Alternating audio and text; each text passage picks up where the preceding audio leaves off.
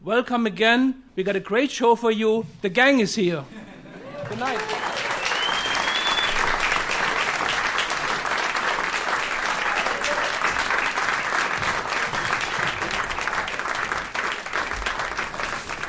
All right, so we were just in a room back there talking for the last hour, and then they came in, opened the door, whisked us down a nondescript hallway, sent us through an unmarked door, and the lights are blaring. It's a little hard to see. So maybe you can help us out. I'm not really sure where we are at this point. Are there any fans of the Energy Gang podcast in this room? All right, good. So we're in the right place. Uh, with that out of the way, this is the Energy Gang from Greentech Media, and this week we are live at WNYC's Greene Space in Lower Manhattan. I'm Stephen Lacey, a managing editor with Greentech Media. Welcome. Thank you all very much for being here. We've got a good lineup for you. Uh, we're really excited to be here. We love this venue and we love getting together in a live setting. So we've got the regular gang here and a couple uh, folks that we're going to initiate uh, in front of a live studio audience, and we'll see how they do here. Uh, let me introduce my regular co host. Katherine Hamilton is the uh, co founder and a partner at 38 North Solutions. She's based in Washington, D.C. She is uh, our resident policy expert. And despite talking to politicians all day and spending most of her time on Capitol Hill, she's our resident optimist, which I still haven't figured out. How are I you? Haven't, I haven't figured that out either, but thank you. Well, it it's rubs really off, great to be here. Jigar Shah is on his home turf. He's based here in New York City. He's the president of Generate Capital. He is uh, our resident business model innovation expert, our finance expert, and the most strong headed of the group. Jigar, how are you? I love being in my hometown. Absolutely. Let's welcome our two guests this week. Yuliya Chernova is a reporter with the Wall Street Journal.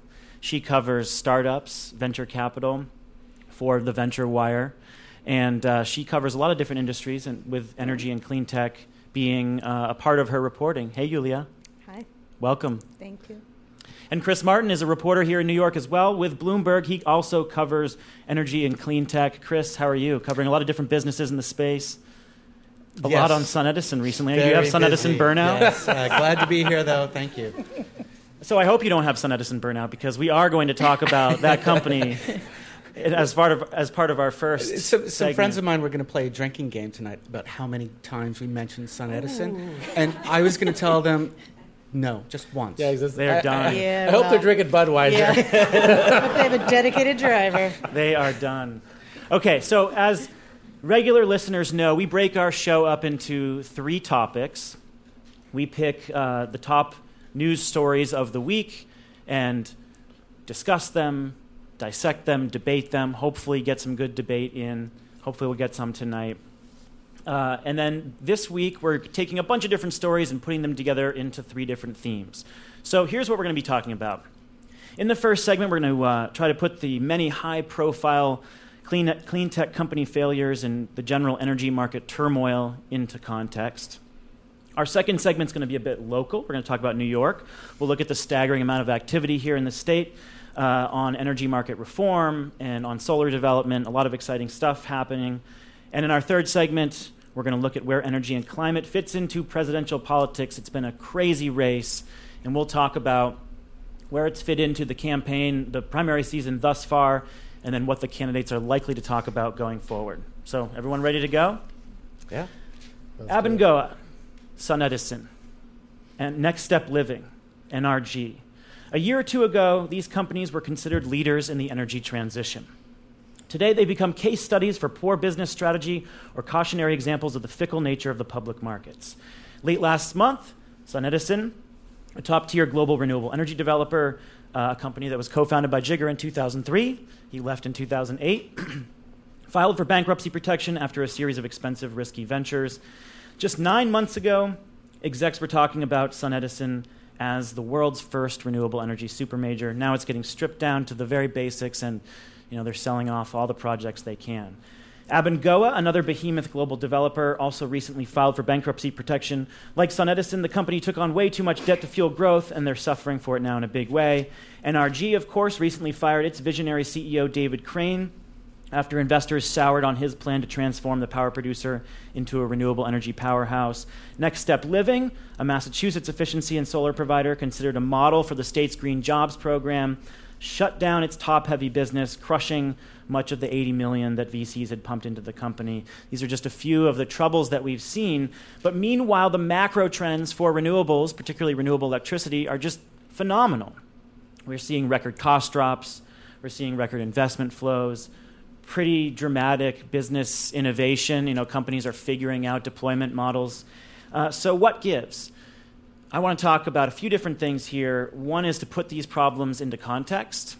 Um, I want to ask how they're impacting investment, both uh, for, for project finance and in venture capital. And, and then I want to look at like, where the money is flowing, like where the smart money is going in clean energy. So let's, let's start off with a, with a bang here. Jigar, let's talk about SunEdison. We've discussed this company so much on the, the podcast, and we, we've really hesitated to talk about them in the last couple of months because we wanted to wait to see what new would happen. So they filed for bankruptcy protection. You've been pretty critical of the management of this company. Um, but I want to go beyond the, the, the, current mistakes that we've talked about and give people some context on how, why the company was founded, what it was set up to do, and how it got to be the company that we know today that's kind of fallen on its face. Yeah, I mean, that's. Uh it's a tall order to in a uh, in a podcast. But I, I think that you know the the underlying premise of SunEdison was that that people wanted to buy you know solar as a service, right? That uh, that before SunEdison was founded, PowerLight was really the largest solar developer, and they basically really forced their customers to pay cash for solar projects. And what you found was that a lot of these large corporations it just didn't think that it was worth you know the precious capital dollars that they had to put them into a solar project when they could build a new store for that much or you know or upgrade a critical system um, and so I think the innovation that SunEdison brought to the table was they said, look, you don't have to view this as critical infrastructure. You don't have to pay cash for it.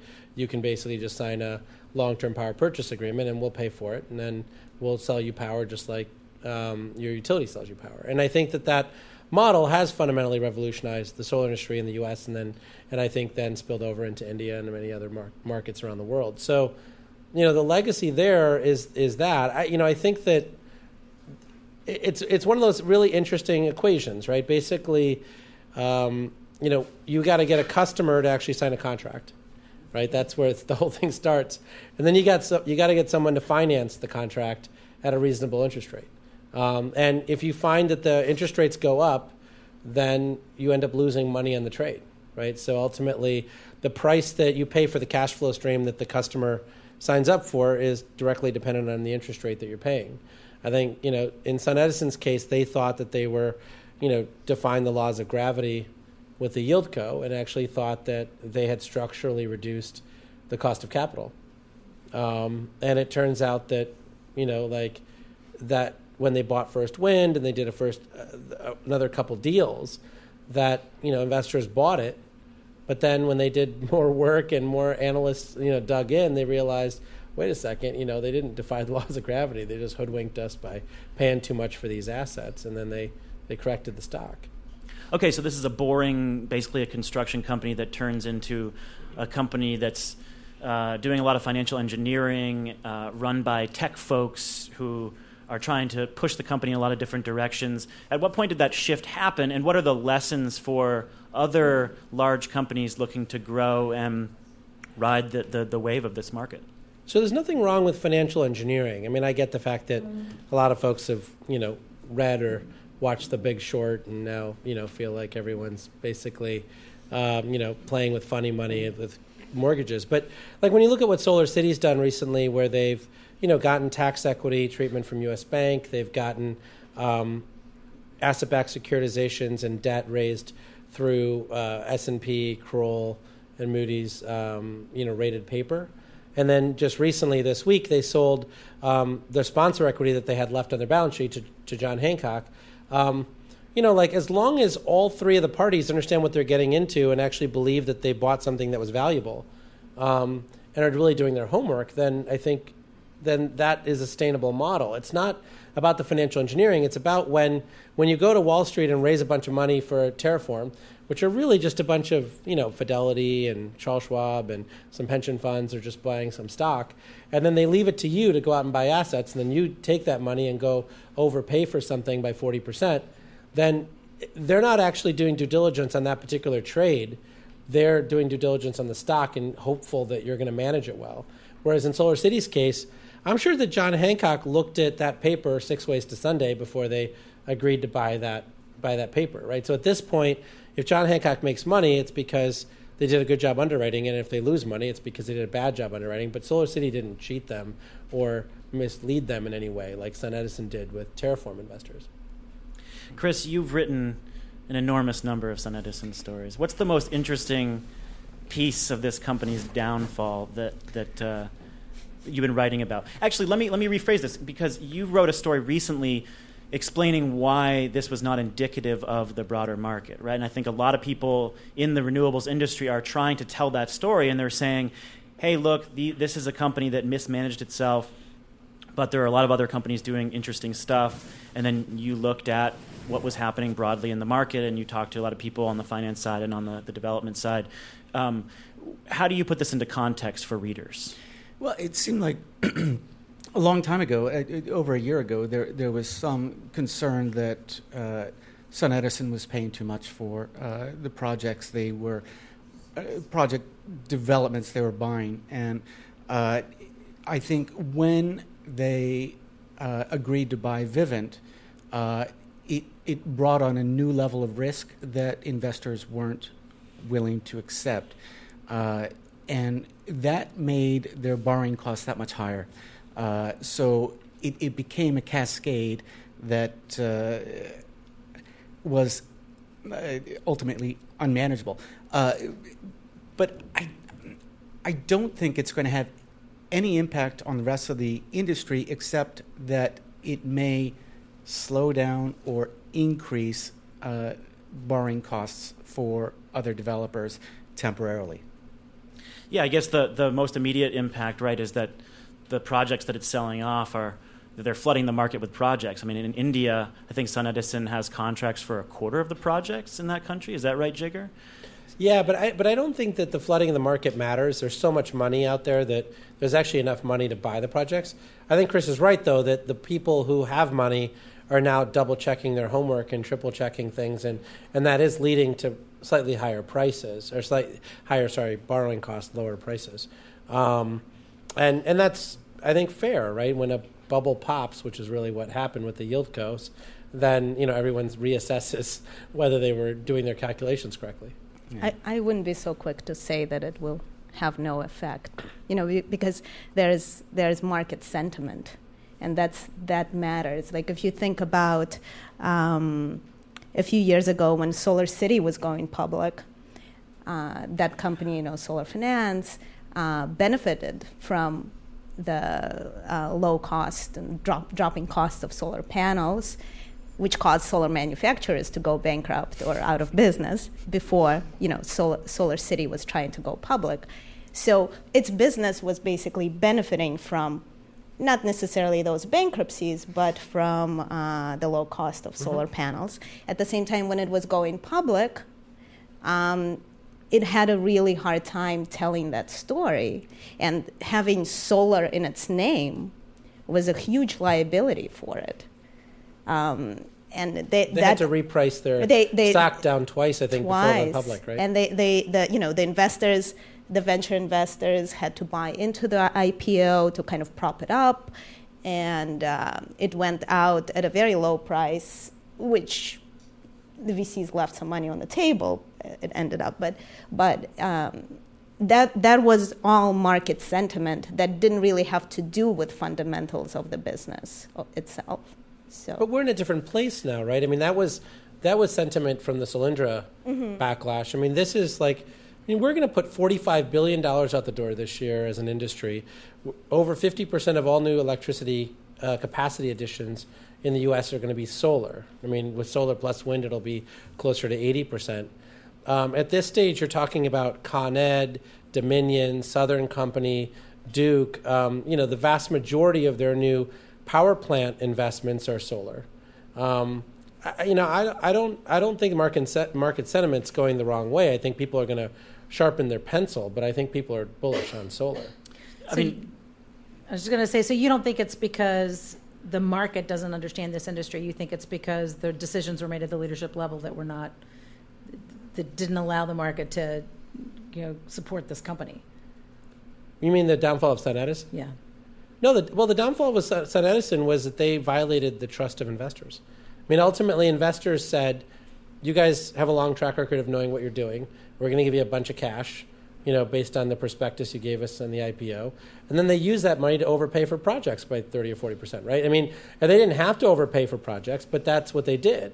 You know, where SolarCity, every time SolarCity goes to market with an ABS, they got 14 people like you know crawling into every orifice trying to figure out whether it's priced correctly right s&p's doing this and this person's doing that et cetera so it's not very easy for SolarCity to pull a fast one on somebody because they've got all these people double checking the numbers And, and they're not buying projects from other developers. They're developing well in-house. that's true yeah speaking of market sentiment, Yuliya, uh, is solar a dirty word in the venture capital world? I mean, there's just not that much activity in clean tech. We have seen some interesting stuff in, in the battery storage space, in the software space, but there really isn't that much money going into hardware. And VCs are understandably skittish about the clean tech space. Do you, what, would you characterize it that way? So I, th- I think it's interesting because 2015 was a, a blockbuster year for venture capital overall, right? If at some point it, it, was reasonable to say that a good venture capital year is $30 billion invested into startups in the US. Last year it was more than 70 billion, right? And, and VCs were putting money into lots of different things. Lots of, you know, lots, lots of uh, companies and businesses that were crucial for our society, such as, you know, fantasy football. And, um, and so, so you have all of that going on, and um, clean tech, in the meantime, is you have this limelight, and the skid is kind of in the corner, right, out of the limelight completely. So. Um, the amount of money that went into clean tech overall um, shrank as a percentage and also declined yeah. um, year to year last year. Um, and now so, so clean tech wasn't getting much love in that period of time, and now the VC market is much more skittish overall. I mean, so. help me understand what's going on here because you do have successful stories in Tesla thus far. You have someone like Elon Musk who's trying to build a rocket company, build uh, an electric vehicle company, and build a solar company, and by most accounts is doing a pretty darn good job at it thus far. You have people like Peter Thiel who criticized venture investors for not being bold enough, who said, you know, we wanted flying cars, instead we got 140 characters. Uh, and, you know, he talks about investing in next generation nuclear, in space travel, in uh, biotech, mm-hmm. but we're not getting that. Why mm-hmm. are we mm-hmm. not getting that? Math. And what's that? Math. Yeah. Just it doesn't add up. So so um, California uh, uh, the retirement teachers retirement system invested some money into clean tech over the years into funds and co-invested into startups and it puts out a, um, a report and, and so in, in uh, june 2015 they tallied up their um, uh, investments and they said that uh, for every dollar they invested, they're now they think they're holding 73 cents. um, and that's mo- that's still mostly unrealized. And so I just I, I copied one of the uh, from from that report. If I could read a sentence. Uh, Unlike most other sectors which have recovered since the recession, the clean tech sector continues to be lackluster. Staff believes there is potentially remaining value yet to be realized. So that's like a pep talk right there, right? like we're, we're gonna we're gonna get that. Um, so um, you're right that there have been some some some successes, like great ones, like Tesla and you know Nest returned a lot of money to VCs, right? Um, but on the whole, there have been so many bad stories. They, um, like from thin film uh, solar Oh, absolutely. manufacturers, battery battery manufacturers. uh, Those technologies were supposed to be uh, able to exit by now, and and they aren't yet. Well, I mean, Eric Wesoff's piece on Vinod Khosla's portfolio showed that he's had way more losers, um, and I don't think he's had a single, you know, out of the ballpark winner. I think he's got a couple of deals where he's sort of at par or may have sold it for like twenty percent more, but um, yeah, and I think Bill Gates has had the same luck. I mean, they just they went together. yeah, they, deals. they laid off a bunch of people at LightSail recently. Um, look, I mean, this is why I'm so anti this whole R and D push. It's not like it's always good to put R and D to work. Like, I mean, no one's anti R and D dollars from the government, but this notion that like that venture capitalists who have a four to five year cycle are going to find these new technologies in these really backward ass industries and force them to like buy hundreds of millions of dollars of this stuff so that they can actually get exits. It's crazy, right? Tesla, if you look at what Tesla, SolarCity, and Nest have in common, they were able to bypass the the the old lethargic like sort of companies and go directly to the consumer right? I mean, they they all basically said, look, you know, we're going to meet consumer demand, and we're not going to ask permission from the utility companies. We're not asking permission from government authorities or all these other people. And you know, that's, you know, I mean, even Tesla, for instance, when they first put their, I forgot what what size that screen is, but like that 12 inch LED screen in their Tesla Model S. Yeah, basically like That was illegal. Yeah. right? I mean, like it was literally illegal. The Department of Transportation was saying that's a distraction. You can't put that in there, and and they basically said, "Screw you, we're going to do it anyway." And then the Department of Transportation was so in love with Elon Musk, they're like, "Yeah, I guess you're right. We, can do that anyway." Well, I, I, I think that um, what you're saying about VCs not funding this kind of stuff, it's not unlikely. I mean, they have been for, for some time, right? 10, year, 10 to Yeah, 5 but years real- ago, really but they bad lost all the returns money. unless right. you're Nancy Pfund that invested in everything that Elon touched. And uh, but I think that that actually speaks to the. There's a little bit of a myth I think about venture capital in general that that you know these are the investors that uh, take on huge risks to fund breakthrough technology, and there is some of that. But if you look at um, the most highly valued private companies overall right now, Pinterest, Uber, Airbnb. Okay, there is some technology there, but it's not like, you know, an MIT professor will have dedicated her life to any of Yeah, that, Stripe- right? Stripe is the same, right? Right. Yeah. And so th- they, they, what, what, what VCs are really looking for um, are companies that can get to customers quickly. But this brings me to them. another point, right? So let's talk about Next Step Living. This is a company that was trying to show that it could grow uh, at the scale that VCs wanted it to. They dumped $80 million into this company. They were chasing rebates very hard. Uh, when we saw when net metering was scaled back, when uh, you saw rebates dry up, when ARRA funds dried up. This is a company that could not scale at the rate that VCs wanted it to. And so when you t- look at a company like Uber or Airbnb or Lyft, these companies are spending gobs of money to try to beat their competitors and you know they claim to be profitable but that's that's questionable and so it's hard for me to see how companies that are deploying projects like a next step living can follow the path of an uber and just spend their way to the top No, but Is that a next step living is a little bit different, right? So when you look at Uber, Uber fundamentally was tapping into the black car market, right? They were basically saying people already get black cars. It's a wholly unsatisfying experience, and I can talk from experience. Like getting dial seven or dial five or dial three or whatever it is is crazy, and you know, like opening up your phone and just hitting a button is so much more awesome. And you know, and so so they already had a market, right? They expanded the market. They got more people to use black cars, and now like UberX. But the thing with energy efficiency is that they've never actually had an intrinsic market, right? I mean, outside of the over subsidized market, energy efficiency has never been able to prove that people en masse actually wanted to spend seventy five hundred dollars to tighten up their house right now the solar is different right i mean that's why you have that that great episode of south park where you know, they were like doing Priuses, and they had that organization called Smug, you know, and and that's how solar works. It's great. You have a dinner party. You're like, look, I have a solar system. By inference, I'm saying you don't, so I'm cooler than you.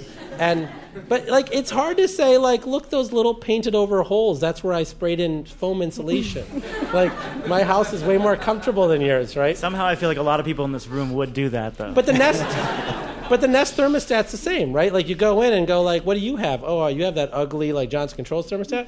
I have this beautiful Nest thermostat, and look at my app on my phone. Isn't it awesome? Like, I mean, is it, there's this whole thing, right, about like, and so the problem with Next Step Living was that it's just like at some point, like logic can't get you there. There actually has to be real intrinsic consumer demand for for the product that you're selling. And they also had the, the they also depended to, to, to scale and to go into other states they had different rules in different states different energy efficiency programs. Solar wasn't the same as energy efficiency right? So and and, and these programs don't work the same way in every place. And i, I think they I, I, I the vcs i think really wanted to be like some of these tech companies wanted this company to be like that. That if if the idea was that if you grow revenue really quickly, then you will be super valuable. But in that case, first of all, it doesn't work in every case in tech, obviously too, and it definitely didn't work for, for them. Yeah. Uh, Katherine, I think we've tried to put this in a market context thus far. I want to put this in a political context. So, Abengoa, NRG, Next Step Living, these are all companies that have touched ARRA funds, that have gotten government support. And in 2012, uh, if you had seen some of these companies struggle post Solyndra, we would have seen a pretty dramatic response in Washington. And the response doesn't seem to be as uh, intense this time, this time around. I'm just curious what the storyline is politically. Yeah, we haven't seen any blowback politically, and partly it's because the industry has come a long way. Thanks to the ARRA funds, the industry is actually a lot further along than it was back then, and and that's because we decided as a nation to invest. We came up with a lot of success stories. So yes, there's some failures, but that's sort of natural. I mean, there were way more successes um, from the stimulus, and and also from other um, policies like tax policy.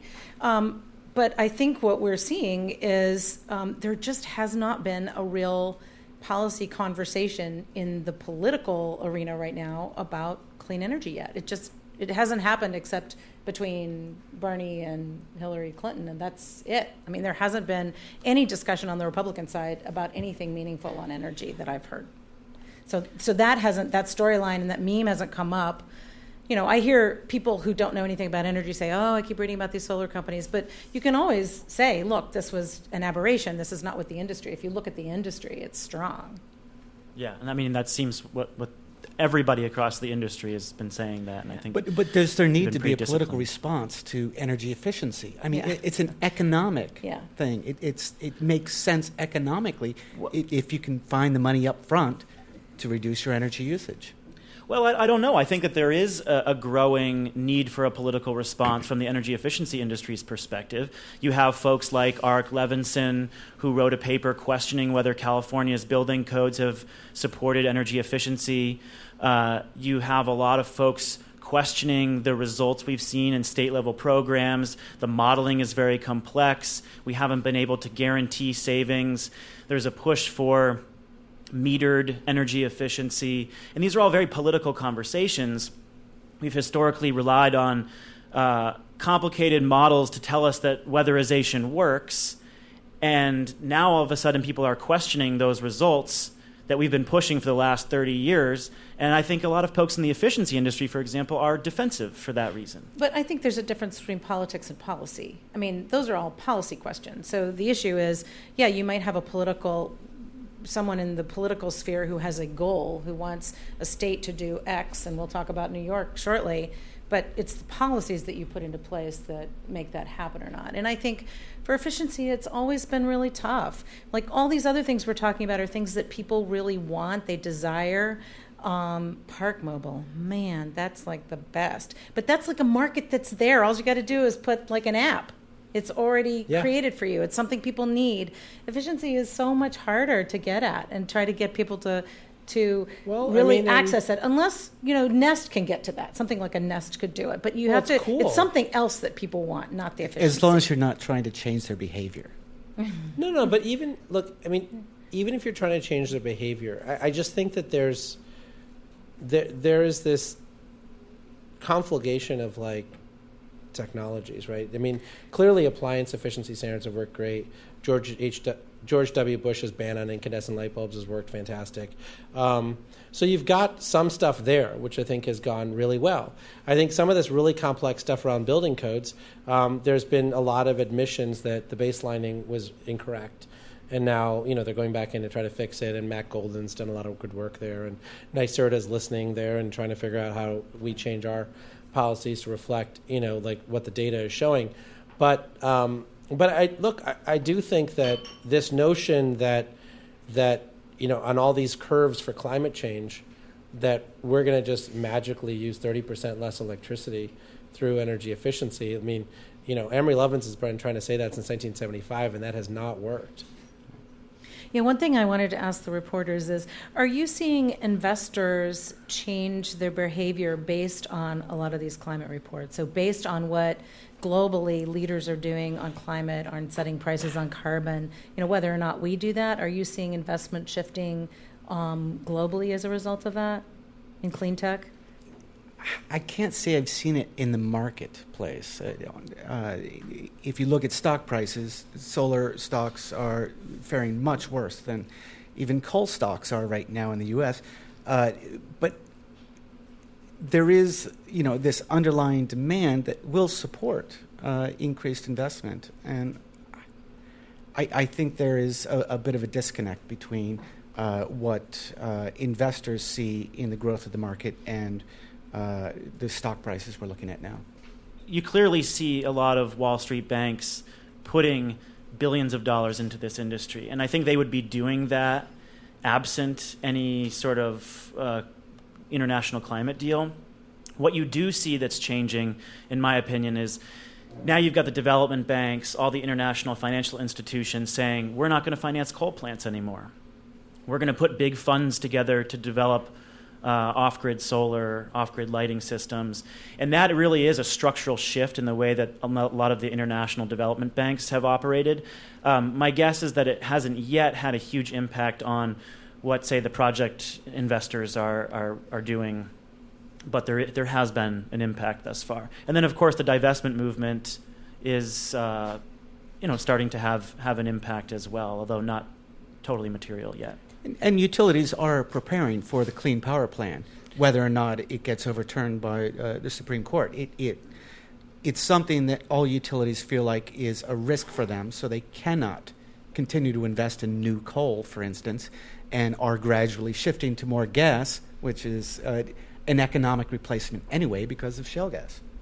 And I, I remember that, you know, 10 years ago, right?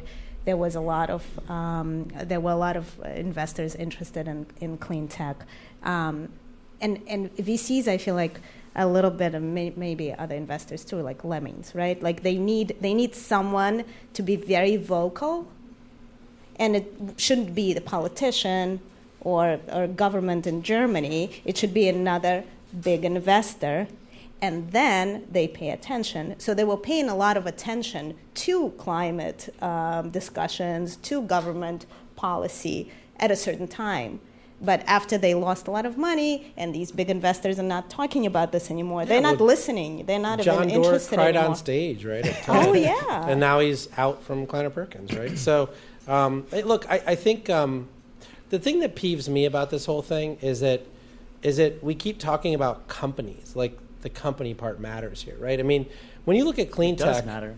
I don't think it does. I mean, the vast majority of the money going into wind and solar is going to project finance, right? So when you look at Bloomberg New Energy Finance's data, it's like 75 to 80 percent of all of that capital is going to project finance. And I can tell you for a fact that like Wells Fargo Bank, like is losing their shirts on the fracking industry right now they're not losing a single dollar on all of the projects that they've invested in for SunEdison. Yeah, but when a when a when a company like SunEdison that controls a large majority or majority a large number of projects blows up, that's a big deal. We should be focusing on the health of these companies. Right, but but the thing, but you asked about following the money, right? And my point is, is that when you talk to pension funds, when you talk to insurance companies, when you talk to other people who don't actually talk a lot, they don't have a lot of press releases and other stuff, they're really happy with their investments. They're putting in billions of dollars of additional capital this year than they did last year. Um, you know, I mean, just four years ago, we were talking about how there was a natural uh, barrier of six billion dollars total for the solar and wind industry of tax equity. We've blown through that such that the solar industry alone will be using 15 billion of tax equity this year. Where did that come from? All sorts of places that no one's reported on, but there's a lot of like high net worth individuals, corporations, others that are putting money out the door on tax credits that they were investing in low income housing or or you know historical tax credits or other types of tax credits. They've shifted over to renewables, and and and that's moving up and to the right without any without any like sort of end in sight, right? And so that money is going in you know, and now you've got all these crowdfunding sites where they're trying to get millennials and like you know and other folks to invest their retirements into you know very simple sort of debt instruments, making six seven percent returns, um, which is far better than Prudential's annuities are paying these days. And um, so I think that's a huge good news story. It's just they're not the people on CNBC talking about what they're investing in. Yeah, I think that's a good point to end on, which puts a lot of this into context. And I, I guess. Um, I'll ask, aside from the emotional distress I'm sure it's caused you, like, does SunEdison's failure matter that much then, given what you just said? Well, so I mean, I think it matters a lot, but that, but for an entirely different esoteric reason that I don't think the reporters have sort of realized, which is that, like, so if you're if you're somebody that, you know, busted your butt and got fifty to sixty million dollars worth of solar and wind projects developed and off the ground and built, um, your exit doesn't exist now because SunEdison's gone. Right? The only exit that you had was Terraform. There's no place to go. Like, I mean, you'd hire Marathon Capital and you'd say, hey, why don't you sell this to XYZ? But a lot of those buyers want to buy a minimum of 200 or 300 million dollars worth of assets. They don't want to bother because how much, how many fees can Marathon possibly make on a 50 million dollar sale? So if you're sitting there with a sub-scale portfolio of solar and wind assets, it's very hard to figure out who's going to go and monetize that for you right now? And SunEdison was the only player in the market that was monetizing those assets for people. Um, and so you see a lot of folks stuck with you know term sheets that are worthless right now in New Jersey and other places that are looking for exits that can't find them.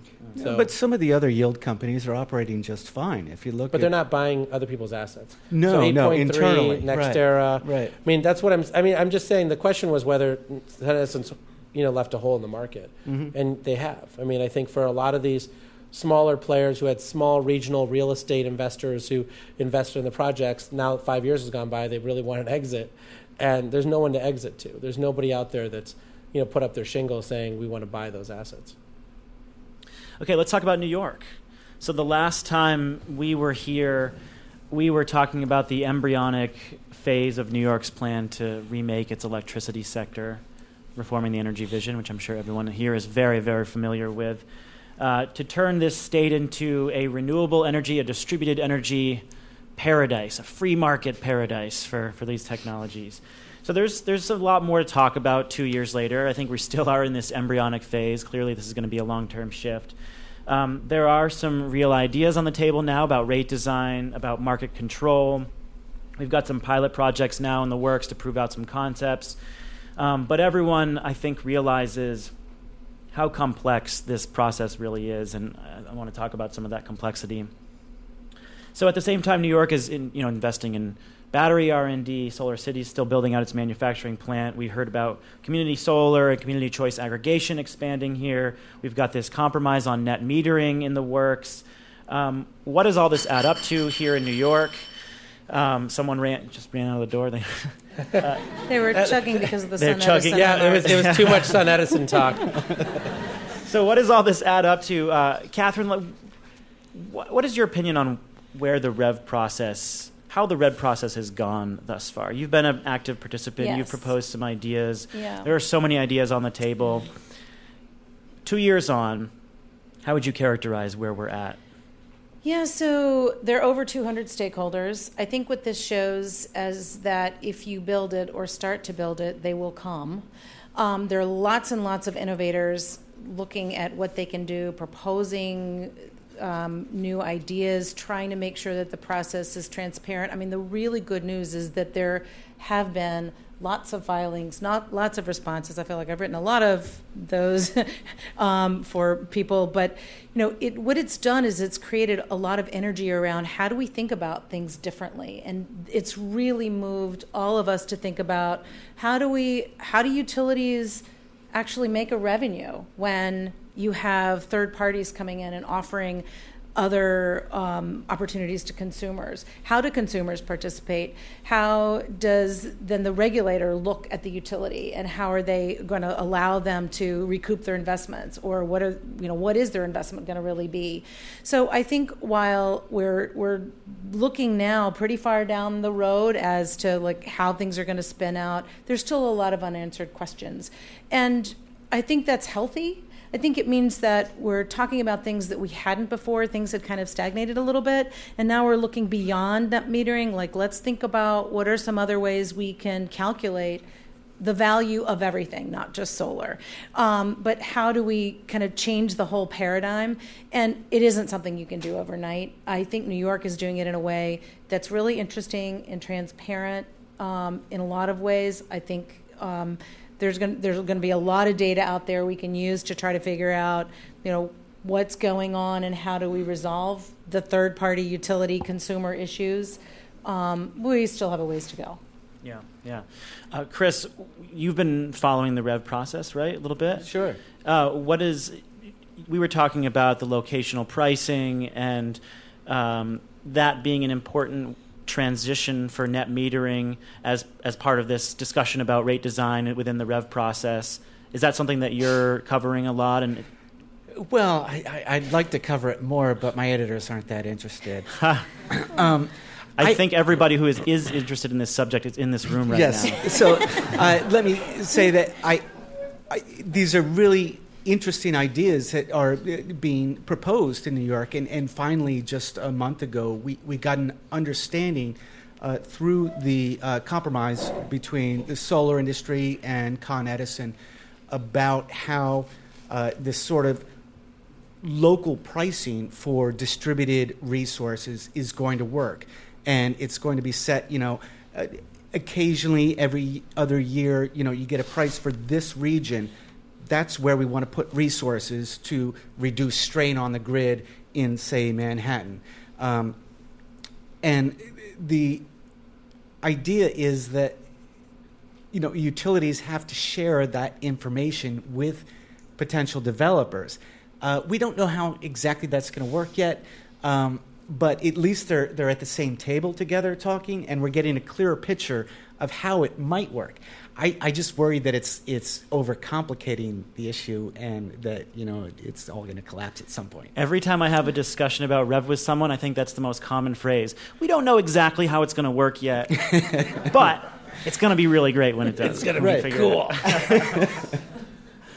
uh, Jigar, what concrete are you? Do you feel like we've figured out as part of the Rev process? How do you think that the process has gone so, thus far? Well, I mean, I certainly think that there was a tremendous amount of excitement um, you know, and then that's sort of the 200 people that are actively part of the process. I think that, um, you know, the number of people who have actually gotten contracts um, to do stuff is pretty low. Uh, the battery guys haven't really been able to crack into New York very successfully. The I think the BQDM project, which is the Brooklyn sort of um, uh, substation in Brownsville, um, you know, is is the poster child for Rev. It's a 1.2 billion dollar upgrade, and you know, Con Ed with the Public Service Commission thinks that they should be able to avoid that transmission distribution uh, substation upgrade for about 200 million.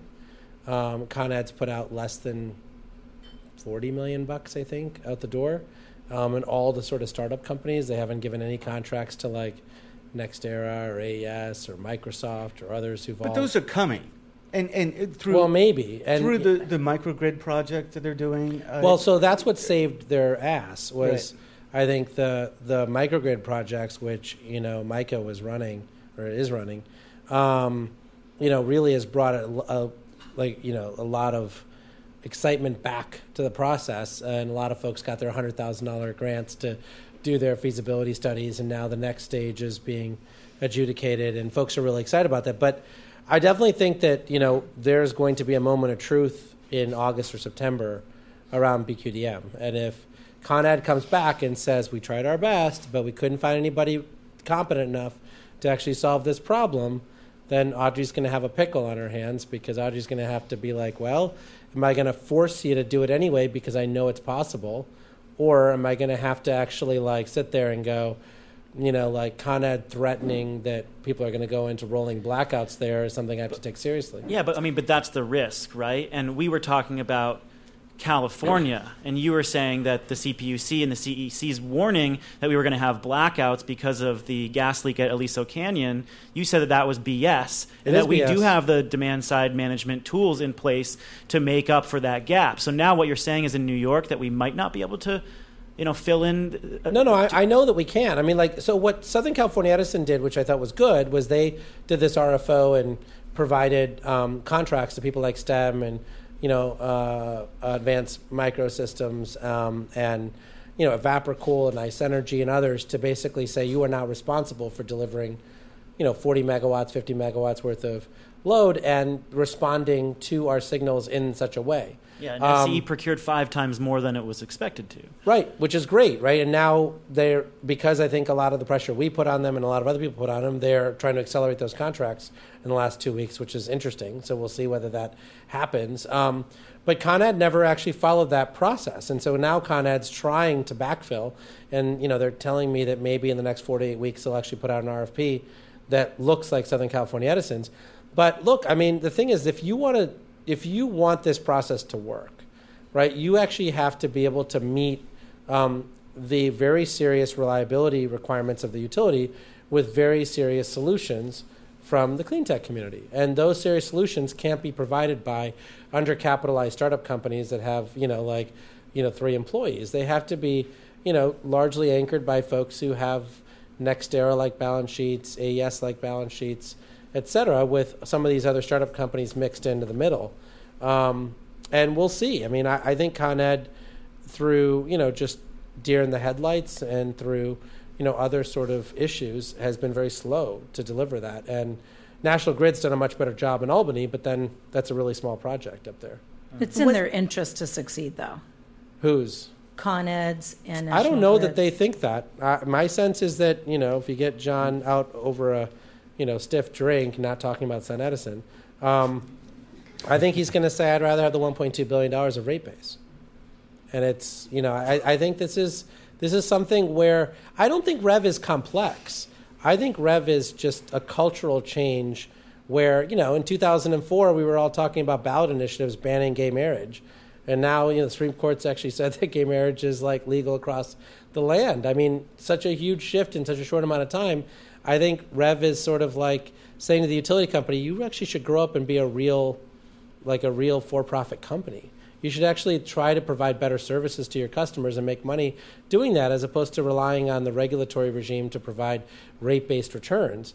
And I think the utilities are going, we honestly don't know what you just said. No more monopoly diapers for you. right? so it'll be an interesting fight. Uh, so this is a general question uh, from someone out in the audience. What does a successful Rev demo look like then? And I know that there have been a variety of uh, programs that have been proposed. Some as simple as like, you know, a, a platform for helping people connect with uh, contractors and figure out their energy use. And then we have this um, demand side management program to, to offset a substation investment. What what would be successful in your eyes? Like, do you have? Well, I mean, like just to repeating what I just said, I mean, I think, like to the sort of Business Week and Wall Street Journal reader, I think it's basically saying these substations cost a billion dollars to upgrade. We could actually do it for two hundred million dollars using all of the clean tech technologies that have been created over the last fifteen years. Let's give them a shot, right? And those guys successfully getting a shot and offsetting a billion dollars of investment. That's pretty obvious that that's Rev, and that wouldn't have happened without Rev. I think all the micro stuff in terms of like um, the di- distribution level um, you know, data transfers and third parties coming in and figuring out how to like make micro changes by controlling people's refrigerators or water heaters or demand response or load control. I think that stuff's esoteric and weird, and I'm not sure a lot of folks get it yet. DERs and some of that stuff, but but I think people get the fact that this stuff costs a crap load of money to do it the same way you did in the 1970s. There's a whole bunch of technologies that have been invented the last 10 years. You should give them a shot, and they're like you know one tenth of the cost of doing stuff 1970 style. Yeah, and to me, I'm sorry, it, it, means that you know if you make investments in uh, renewable energy, in battery systems, in uh, distributed energy resources, then you can recoup that investment by selling some portion of that asset back to the utility. And that's the thing that I think New York is struggling to kind of come up with the, the solution to how to monetize that distributed resource. And I hope they do it. Yeah, and my vision of success would be that we don't have death by pilot. So it's not just BQDM. yeah, and that's the big and risk. That's, oh, yeah, look, we absolutely. did it. It's great. No, I, we, what you want to have is something where you figured out how you're going to monetize all of this, figure out the business model, and then replicate it. And I think one of the best ways to do that first is going to be the munis. I mean, the munis are able to do it. They've got NYPA that's funded. They can do this community choice aggregation Yeah. and other interesting things where it's self contained and they can replicate. But I think the main thing is like we have to be able to do more than one project. One of the things that will be interesting to watch long term is what other states do or other utilities do incrementally while New York goes through this comprehensive process. So I was at the Energy Storage uh, Association conference last week or a couple weeks ago, and talking to Duke. And Duke is saying, okay, we've got all these pilot projects in our unregulated arm. We're trying to figure out a way to apply this to our regulated business, and we think that we can convince regulators to help us pay for storage projects for T and D deferral, right? And we're essentially doing the same thing that that uh, Con Edison's trying to do through Rev. And you have utilities that are pursuing this in different avenues. And so, as Rev goes through this long, pro- as New York goes through this long Rev process. Other utilities will be doing the same thing, but just incrementally or one off projects. And it will be interesting to see what that adds up to if it's greater than what Rev has accomplished over the next few years. So that's what I'm kind of keeping my eyes on. Yeah, and Duke's different because they have generation. They can offset generation assets, Right, but right. they can't here. to, to Jigar's point about some of these um, companies having to be reliable to work with utilities, I remember that a long time ago, I think one of the California utilities, I don't remember whether it was PGE, PG&E, or uh, SoCal Energy, they signed a, a PPA with a solar space company. Do you know Yeah, what, what PG&E. happened? PG&E, yeah. Yeah, what what happened satellite. to that? Yeah, like the, the solar was collected somewhere up there, and then it's gonna. Oh, it's crazy. I mean, like it works, and the Japanese are like obsessed by this idea, and it it, it works, but it's just like I mean, it's really Well, the expensive. but the utilities were signing these, right? Like they, they needed to sign. they were kind to of meet- signing them. But Right, the but they regulators didn't. didn't approve it, right? No, well, They they they they were required to hit a certain number of Right, megawatts, exactly. and so they said, well, let's sign up everything in the kitchen mm-hmm, sink, and mm-hmm. that was when they were signing deals at 17 cents a kilowatt hour. Mm-hmm. So I think as soon as the cost of solar PV uh, flat plate went down, they like did everything they can to make sure that those contracts were not renewed or extended or you know assisted in any way. Screw Rev, screw community choice aggregation, go with space based solar power in New York. All right, who wants to make America great again? Let's talk about politics to wrap up the show. You got to give them something to believe in. That's right. Uh, it's been, you know, difficult to find the words to describe this presidential primary season. So let's talk about it in terms that we know: energy and climate. Um, how have energy and environmental issues been framed in the race thus far compared to past races? That's what I want to figure out. What are the candidates specifically saying?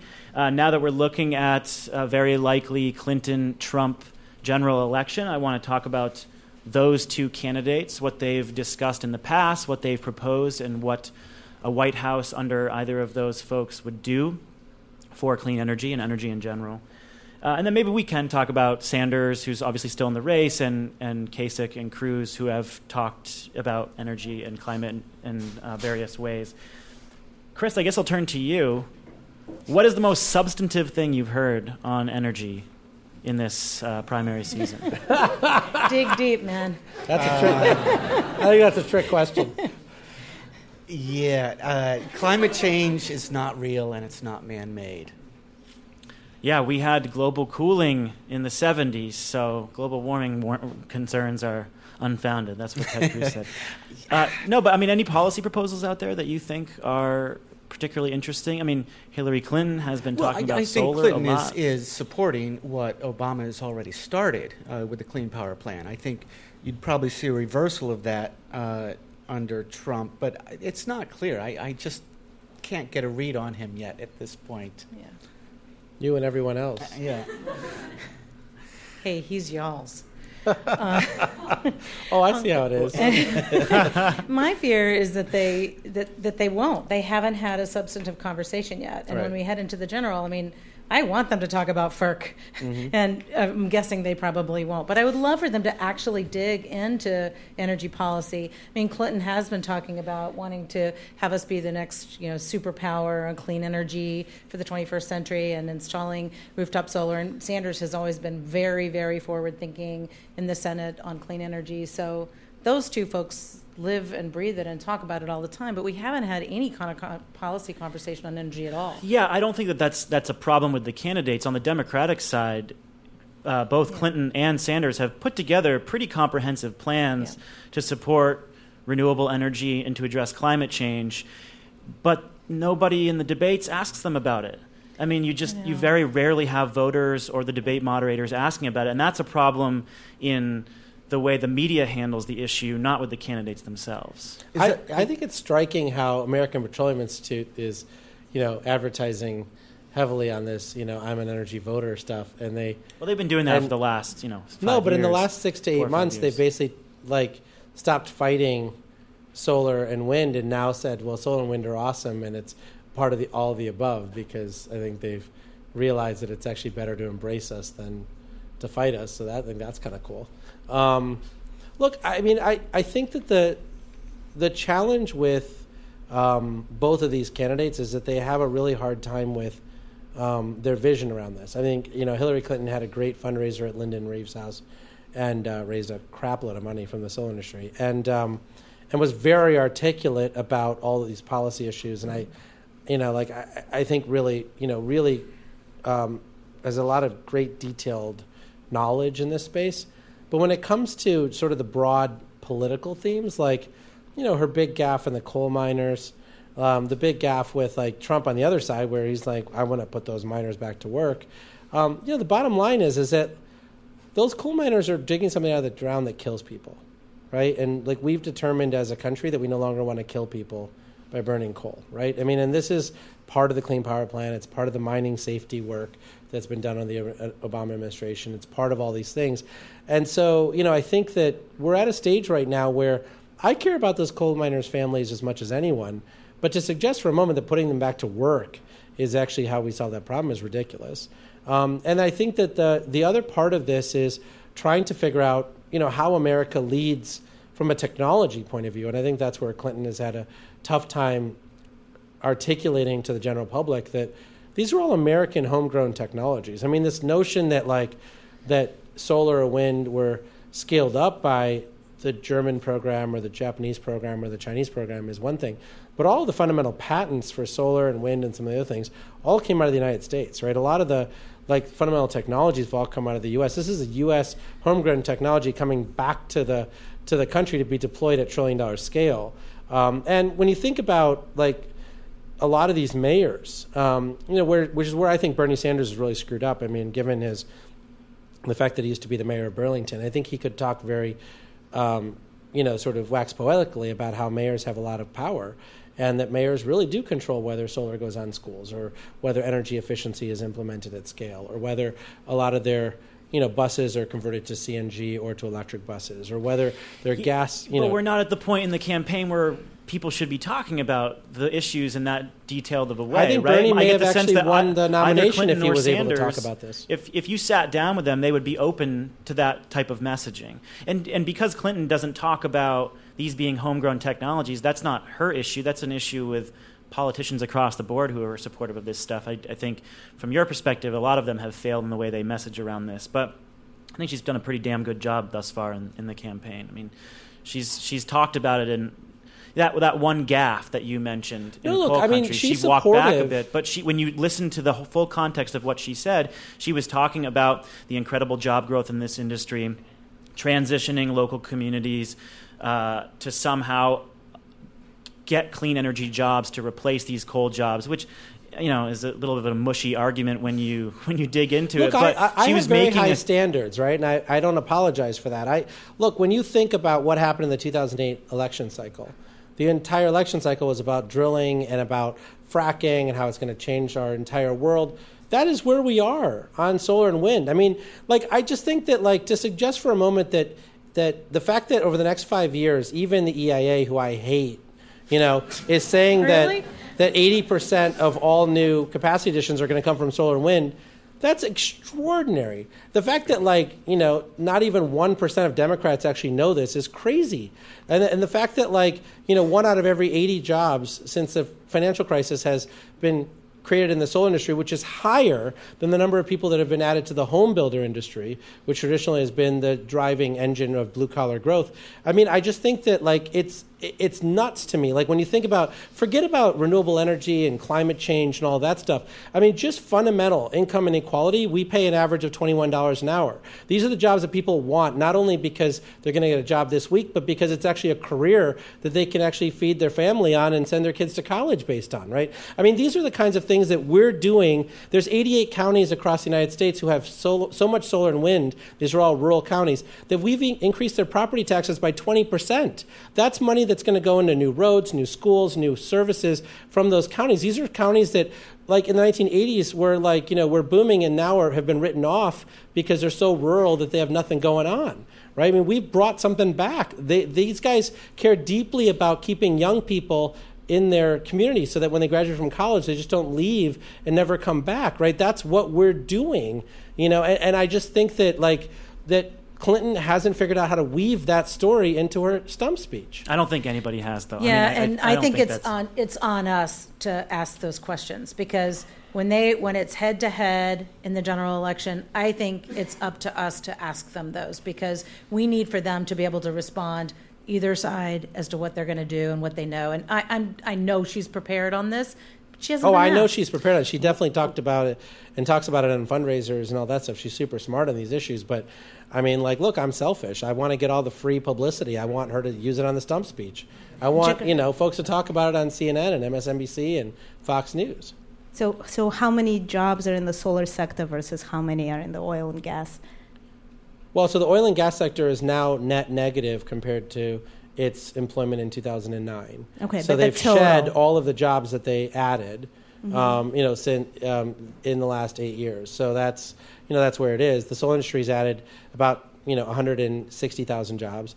The home builders have added about 100,000 jobs, right? And um, and so yeah, no, look, the oil and gas industry did generate a lot of temporary jobs, but they also create a lot of temporary and you know actually permanent now liabilities, right? And you look at North Dakota now that everyone's left, they've got permanent road damage they have to fix. They've got all this infrastructure that's been ruined that they have to, that they didn't get paid enough to go out and fix, right? Now they have to actually go raise people's taxes to fix it. So you know I don't know that they thought it was a net positive. I, I, I just wonder how much people care on both sides, sort of the, you know, pro fossil fuel versus because a lot of times the policy, you know, takes from one and gives to another in a way, right?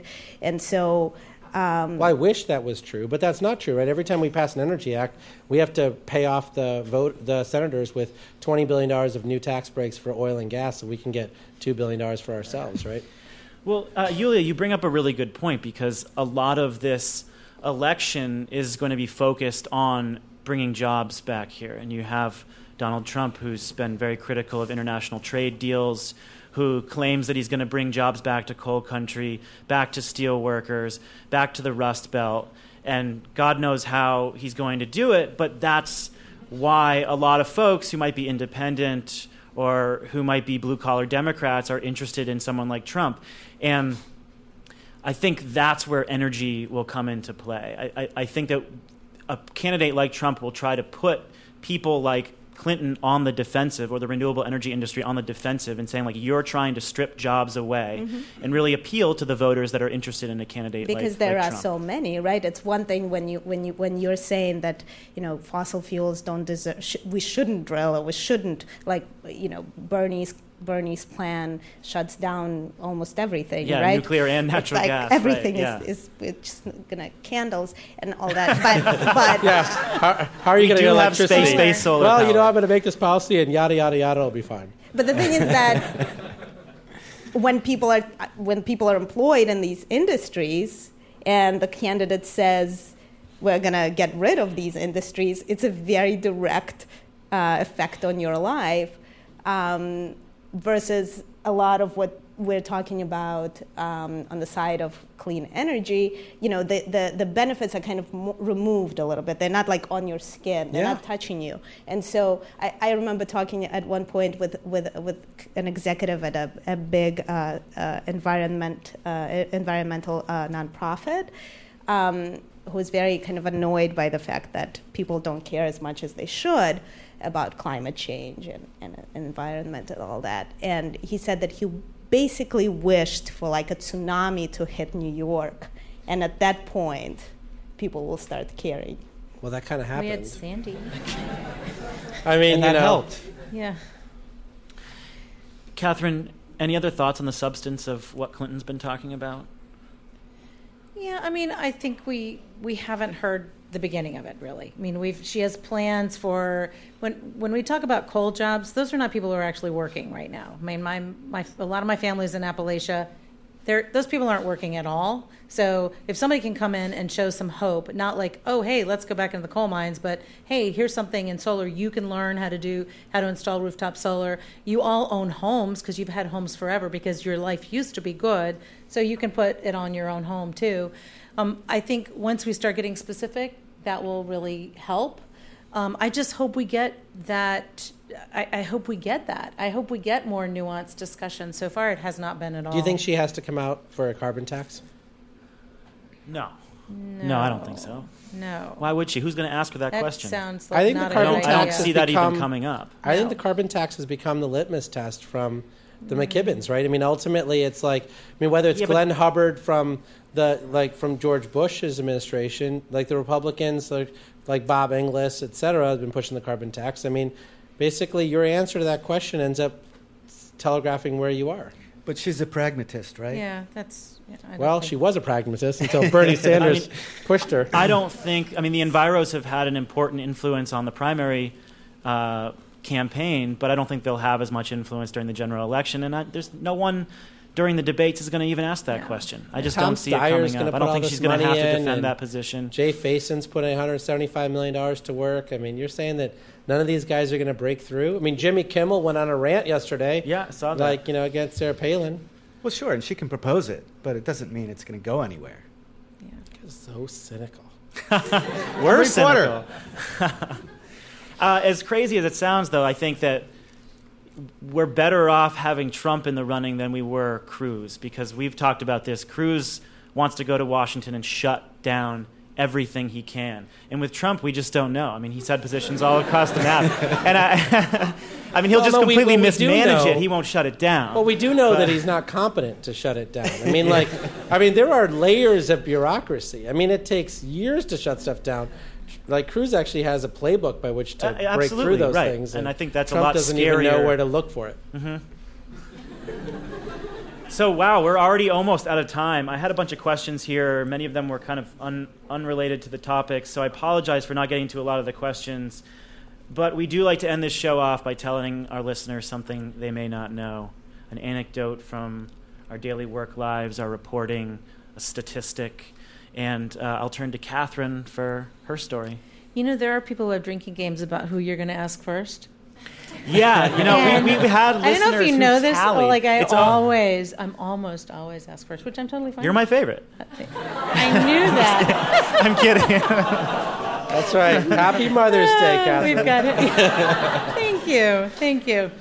So as I was taking the train up, uh, from DC this morning. Buried on page A16 of the Washington Post was an article about a World Bank report that just came out called High and Dry Climate Change, Water, and the Economy and it's pretty uh, pretty significant because it showed how much GDP could go up as a result of water shortage, from evaporation from heat because of climate change, agricultural use that's going up because of increased population, inefficient use of our infrastructure and our system, and what this said to me because we were coming up here to talk about.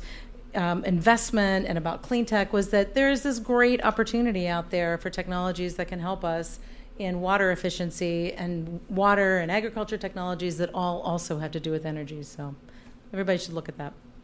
Chris? Good point. Uh, and everyone here knows that Jigar Shah is the father of the solar PPA, the solar lease model, and the father of a new uh, son, and, and probably and probably now the grandfather of it because there have been so many copycats doing the same thing. Even even going to other uh, you know models, uh, even uh, fuel cells, turbines, gas turbines. Uh, I met the CEO of a company yesterday uh, who is taking the PPA to a totally different direction, but on the same lines of what you just mentioned. And instead of a power purchase agreement, it's a produce purchase agreement mm-hmm. where they uh, build greenhouses in suburban, urban areas paid for by the long term contracts they sign to sell vegetables, to local grocers. Um, and I think that is awesome. At a discount from California produce. Yes. And, and with less water use, less energy. Love it. Yeah. Yuliya? So, so I've been pretty pessimistic, right, about like VCs and all that. Um, but I, I just I, I thought it's interesting that like one of the hottest new venture firms in Silicon Valley um, is actually interested in grid startups and electric grid startups and energy efficiency officially like that's one of their things. So um, it's uh, joe lonsdale's eight partner uh, eight vc or eight partners. So he's the he's the silicon valley kind of whiz who co-founded palantir and um, had had a fund called formation 8 that then right. split up into a formation group and eight. He kept the eight. Um, so so this this fund is raising money really quickly, like for venture funds. You know, he in, in a couple months he raised 300 million, and he has this whole social impact uh, thing going on. And mentioned specifically uh, grid, and on top of that, there is also there was a fund raised last year uh, by Ev Williams, who is a co-founder of Twitter, and CEO of Medium. And uh, he raised 123,456 $789 for the fund, Silicon Valley. Um, and, That's really funny. And uh, uh-huh. as the square root is of yes. that is 1.1111. They, they kept telling everyone um, something. I don't know. But uh, the. And I thought I was like wonky. so, so that's also a social impact uh, fund, and they've actually actually invested in solar finance and in a grid company Enbala, I think. So, so there is some Silicon Valley idealism that that that clean tech can still tap. I think. Well, so that that's obvious ventures, right? And obvious ventures, yes. Andrew Beebe works there. Yep, yeah, that's right. So. Yeah, Suntech, yeah. right? I think I also saw in the Wall Street Journal yesterday that because ping pong table sales are lagging, that's an indication that the clean tech or not that, that the venture bubble is yeah. popping and stuff yeah. like that. They, they track very closely. They had a whole graph. pretty soon it's going to be Batman. Jigar, what do you got? So my number is 48 million, right? So that's the amount of money that the Obama administration just allocated to relocate folks in a uh, town in Louisiana that's uh, on basically a sandbar. Um, and they've been there for years. I think they relocated there based on the Trail of Tears, hmm. um, you know, yeah, generations ago. And uh, and so there's 60 people that live there, and uh, and they're saying it's going to be very difficult because you have 48 million bucks. Not everyone has to move. They have to find another town in Louisiana that actually wants these people, and you know wants to integrate them and has jobs for them, and and it just seems like you know like just talking about it, it's only 60 people. I mean, like that that you know that level of you know sort of elevation is commonplace in the Netherlands or in uh, in you know the low-lying areas of Bangladesh. Um, you know, and we're we're spending 48 million dollars on 60 people, so it's gonna it's gonna get pretty expensive to uh, to relocate people because of climate change. Okay, I don't want to end on a downer. So I was, uh, you know, trolling around on Twitter this morning, and a friend sent me a link to a great new band that you all should know about. It's called Raptor Command, and it is a power metal band devoted to Elon Musk. All the songs that they play are all about the genius of Elon Musk. So here's their mission. I wrote it down to raise awareness of and promote Elon Musk's futurist ideas and visions for the future of humanity through the medium of heavy metal music and subculture. And their first signal, single, their first single is called Elon Champion for Humanity. It's a great song. Check it out on Spotify. I think they have a lot more coming out. Did you, did you, you saw the test of the Model S that they, uh, or Model X that they put into into bio mediation mode or whatever, and they had all this pollution in this bubble, and they put the car in there, they turned it on, and it it basically took all the pollution out of the car in like like 80 seconds. No, I didn't see that. And uh, so, like you know, they've got this mode that you can like. It's Like a called filtration It's the system? it's the bio weapon mode, right? And they Uh-huh. have like so if there's a bio weapon that's let off around it, and and it was Larry Page's idea. Yeah. And I guess it works, and, and now it's a feature that people in India and China really want because Yeah. it's so polluted Oh, there yeah. that it like you know takes out the pollution from the car. Well, I do know they have ludicrous mode, so I damn well hope that Raptor Command is part of ludicrous mode. okay, well, that's going to wrap up the show. Thank you all so much for coming. We had a great time. Uh, for those listening back home, you can get all our back episodes at greentechmedia.com slash podcast. You can find us on iTunes, on SoundCloud, on Stitcher, on any podcast app of your choice. Thank you so much to all the organizations that put together this Clean Energy Connections event. We really appreciate you inviting us here. We love, we love this place, and we love all of you for coming to check us out. So have a good night, everyone. With the Energy Gang, I'm Stephen Lacey, and uh, we'll catch you next week.